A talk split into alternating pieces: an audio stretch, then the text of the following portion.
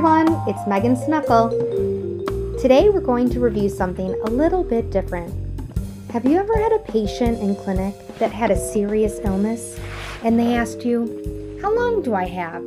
Or maybe a patient that had repeated hospitalizations for the same thing, you know, such as a COPD exacerbation or a heart failure exacerbation, and now they're becoming closer and closer together where it seems like they're in the hospital more than they're at home.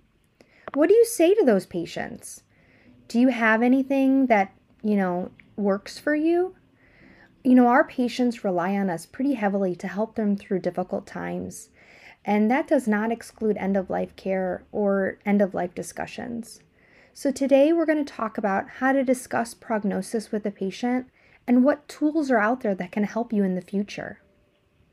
Providing prognostics to a patient can be extremely challenging. This can be in relation to the next time someone develops a recurrence, overall survival, or even likelihood of developing a complication. Some of our patients just want to know, but unfortunately, we don't really know the answer a lot of times. A study by Gripe in 2007 showed that every year a physician knows a patient, the likelihood of making an inaccurate prediction increases by 12%. It is difficult to provide an exact answer, as most individuals do not have a predictable trajectory. Not only that, but medical advances are developing every day in an exp- exponential rate. The prognosis of melanoma, for example, is drastically different than it was 10 years ago.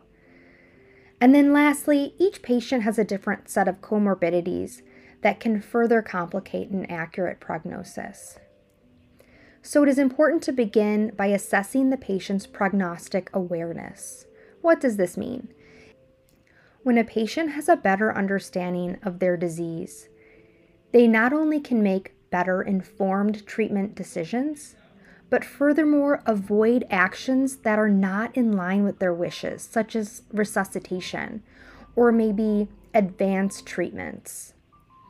When assessing a patient's awareness, the best strategy is to start with an open ended question and allow your patients to just talk. What do they understand about their illness? What does the future for their illness look like? For example, does a patient with severe COPD with frequent hospitalization believe that the medications will reverse their chronic oxygen requirement that they have? Do they have realistic ideas of what that future looks like? Also, it can be helpful, if it's okay with the patient, of course, to have the discussion in front of their healthcare proxy. This makes sure that everyone on the team is on the same page. There are some validated tools that can help with survival estimates. The Eastern Cooperative Oncology Group Scale and the Karnofsky Performance Status are used in the oncology setting. There's also a palliative performance scale that can be used for both oncological patients and non oncological patients. It has 11 levels, and the range is from 0 to 100%, 100% being healthy, functional, independent individuals. There have been many studies that use this tool to gauge a time frame. So, for example, someone who scores in the 60 to 70% have roughly about 100 days. The scale looks at five main factors and it uh, includes ambulation, extent of disease, the patient's ability to self care, and their conscious level. So now that you have your background ready, what are some key steps in the prognosis discussion? The first one is to prepare. So before having a discussion, you must review all relevant information in the medical record. This is labs, imaging, treatment history, all other notes from other clinicians.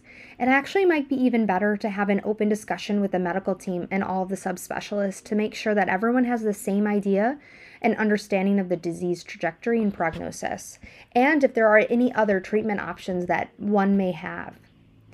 The next is to invite your patient and, and put it in their court as well. Are they ready to have this discussion? So, the next step is assessing the patient's information preferences. This is a step that's often overlooked but can be very important. Note that often patients will need a certain level of acceptance of their prognosis before receiving this information. But essentially, we're asking our patients how they would like this information. Would they like it in percentages or numbers? Would they like big picture? Would they like it in a best case, worst case scenario? Or maybe like a um, in reference to a specific timed event, such as a wedding, something in the future that's very important to them. So, when using it in the context, you're able to really help your patients understand that prognosis in the way that they want to, to receive it. The next is to provide the prognostic information. And then don't forget, we need to address emotion. You know, when you're having this discussion of prognosis, several types of emotions might come up, including being, you know, extremely sad, fear, anger, even guilt. Now, it's important to really address these emotions head on in the moment because it really becomes a barrier for the conversation to move forward. If your patient's there in, you know, extreme grief or even extreme anger, everything that you say after that, the patient's not going to receive it. So to take a step back, address the emotion, and once that is taken care of, you can move on. And then lastly is to really check the understanding of your patient. So, you know, tell me what will you take away from our discussion today? Or tell me, you know, what do you understand of what I've told you today? So, the last thing I want to talk about is just how we frame the prognostic information we're giving to our patients. I mentioned this a little bit earlier, but I wanted to break it down individually. So, there are three main types. The first one is a population level survival data. Um, so you're basically providing data on prognosis of the average patient in a similar situation. Uh, the next is more of individual survival estimate. So for these patients, you're providing units of time, such as weeks, months, years, etc. Um, you know, just take note here that it's better to um, not be too specific or even too general. So saying weeks to months or months to year um, instead of you know, six months or two months, etc. And then the last one, which is my personal preference. Um, but remember, we're doing this for the patient preference, not necessarily ours. Um, but this is the best case, worst case scenario. So, really telling the patient, you know, um, best case scenario with these options that of treatment options that we're presenting to you, it will increase your survivor survival um, you know, to three months or four months. But worst case scenario, you can develop severe side effects to this treatment, potentially becoming hospitalized, and even die sooner from complications of those side effects.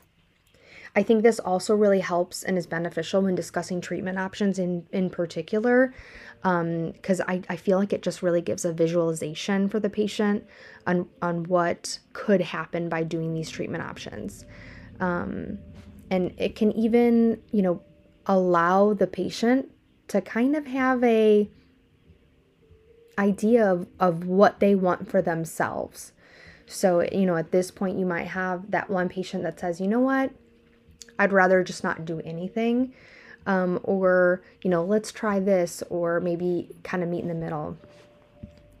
So, not the most um, exciting topic, but it is really important for for us as providers and physicians to you know make sure that we're doing our due diligence and when we're presenting this prognostic information for our patients we're helping them just really have that further understanding of their own disease and their clinical course that might ensue.